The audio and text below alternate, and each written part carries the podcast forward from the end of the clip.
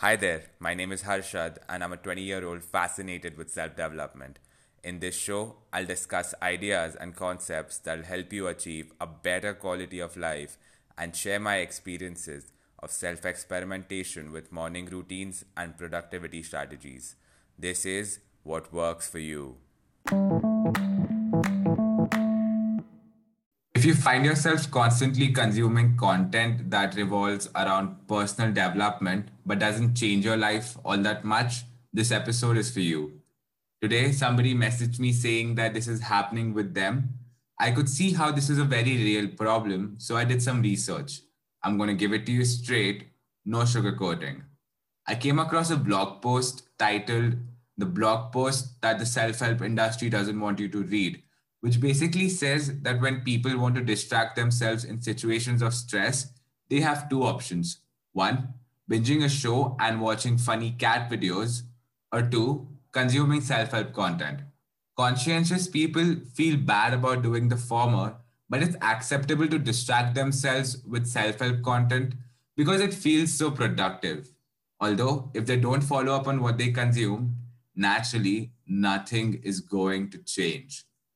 One millennial author claims self improvement has an addictive nature that keeps us in a state of consumerism, all the while providing an excuse for inaction. The common premise behind all of this is that even after consuming a ton of content, people's lives are still the same. I would be remiss if I didn't accept the possibility that the content I put out does that too. I'm going to try and make sure that doesn't happen. First off, if you're stuck in this loop, let me tell you, it's okay. It happens to a lot of people, and you can feel almost enchanted with content in the self help space and often forget or be unable to apply it in your life. It's not your fault, it's only human. The problem is simple here it's a lack of implementation. All you need to do is step up, take responsibility, and do the work. So far, maybe you just didn't want to accept the truth but now that you've been called out on it, there's no more running away. Here's how you can start bringing changes in your life with the content you consume. One, take notes. I've said this before and I'll say it again. Take notes whenever you're reading a self help or a non-fiction book. If you're someone who also watches self help videos on YouTube, take notes. What that'll do for you is give you the chance to reflect and figure out how to apply it in your life. Also, you don't have to apply every piece of advice, routine, or tip out there. Not everything will work for you. That's the whole point of self experimentation. You might want to try them all out with an open mind to find the best fit, but you obviously can't make all of those things permanent. In case of limited time, you should try strategies that seem like they would work. Notes are a good way to bring structure and adapt a certain concept to your individual circumstances. You can make some tweaks and just have a general plan to experiment. To digress a little, I read this book called How to Win Friends and Influence People, and it took me two months to finish. This was last year when I just started reading out books. This wasn't because it was a particularly lengthy book, it was because I rewrote a healthy chunk of the book as I was taking notes in some unused assignment pages. That was time consuming, and I shifted to taking notes in the back of books. But I will say this I remember a lot of lessons from the book, and thankfully, they've become an integral part of the way I interact with people. Two, do the work. When it comes to self help books, aside from taking notes, there are good chances that they have some mental exercises or journaling prompts it's important you take the time to introspect and answer those questions. It's also possible that you're going to have to journal and figure out a way to implement principles from a book. But it's important that you do the work. It's messy, but it's also very rewarding.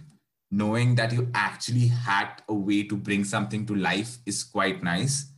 Plus, if you came up with it on your own, chances are you'll probably end up integrating it in your life you can check out episode four, the scoring system, just to get an idea of what that might look like. In case you're not willing to put in all of this effort, it's okay. But then make that decision and be good with it. Be aware about the fact that you're only going to be consuming self help content and not applying it. So you need to let go of the expectation that your life is going to get better afterwards because it won't. Make peace with it and don't get upset later on. That being said, there are a couple of things that I've been thinking about, and I would love to know how you feel about them. I've been thinking about creating a series of episodes on the podcast or on YouTube where each episode walks you through how to implement a particular book. I have also been thinking about doing guided journaling sessions. If you know what a guided meditation is, this would be the same idea applied to journaling. I'll walk you through the journaling part, and that way it will be much more structured for you. If you like any of these ideas, please be sure to drop me a DM on Instagram because that's how I'll know if I should pursue this or not. If you need specific help with application of self-help concepts, feel free to drop me a message and I'll try my best to assist you. And remember, nothing works until you do. That's it for this episode. Thank you so much for listening. I hope you enjoyed this episode. If you'd like to stay tuned for future episodes, feel free to subscribe. I'd love to hear your feedback, so you can go on to anchor.fm slash what works for you and send me a voice message. Until next time.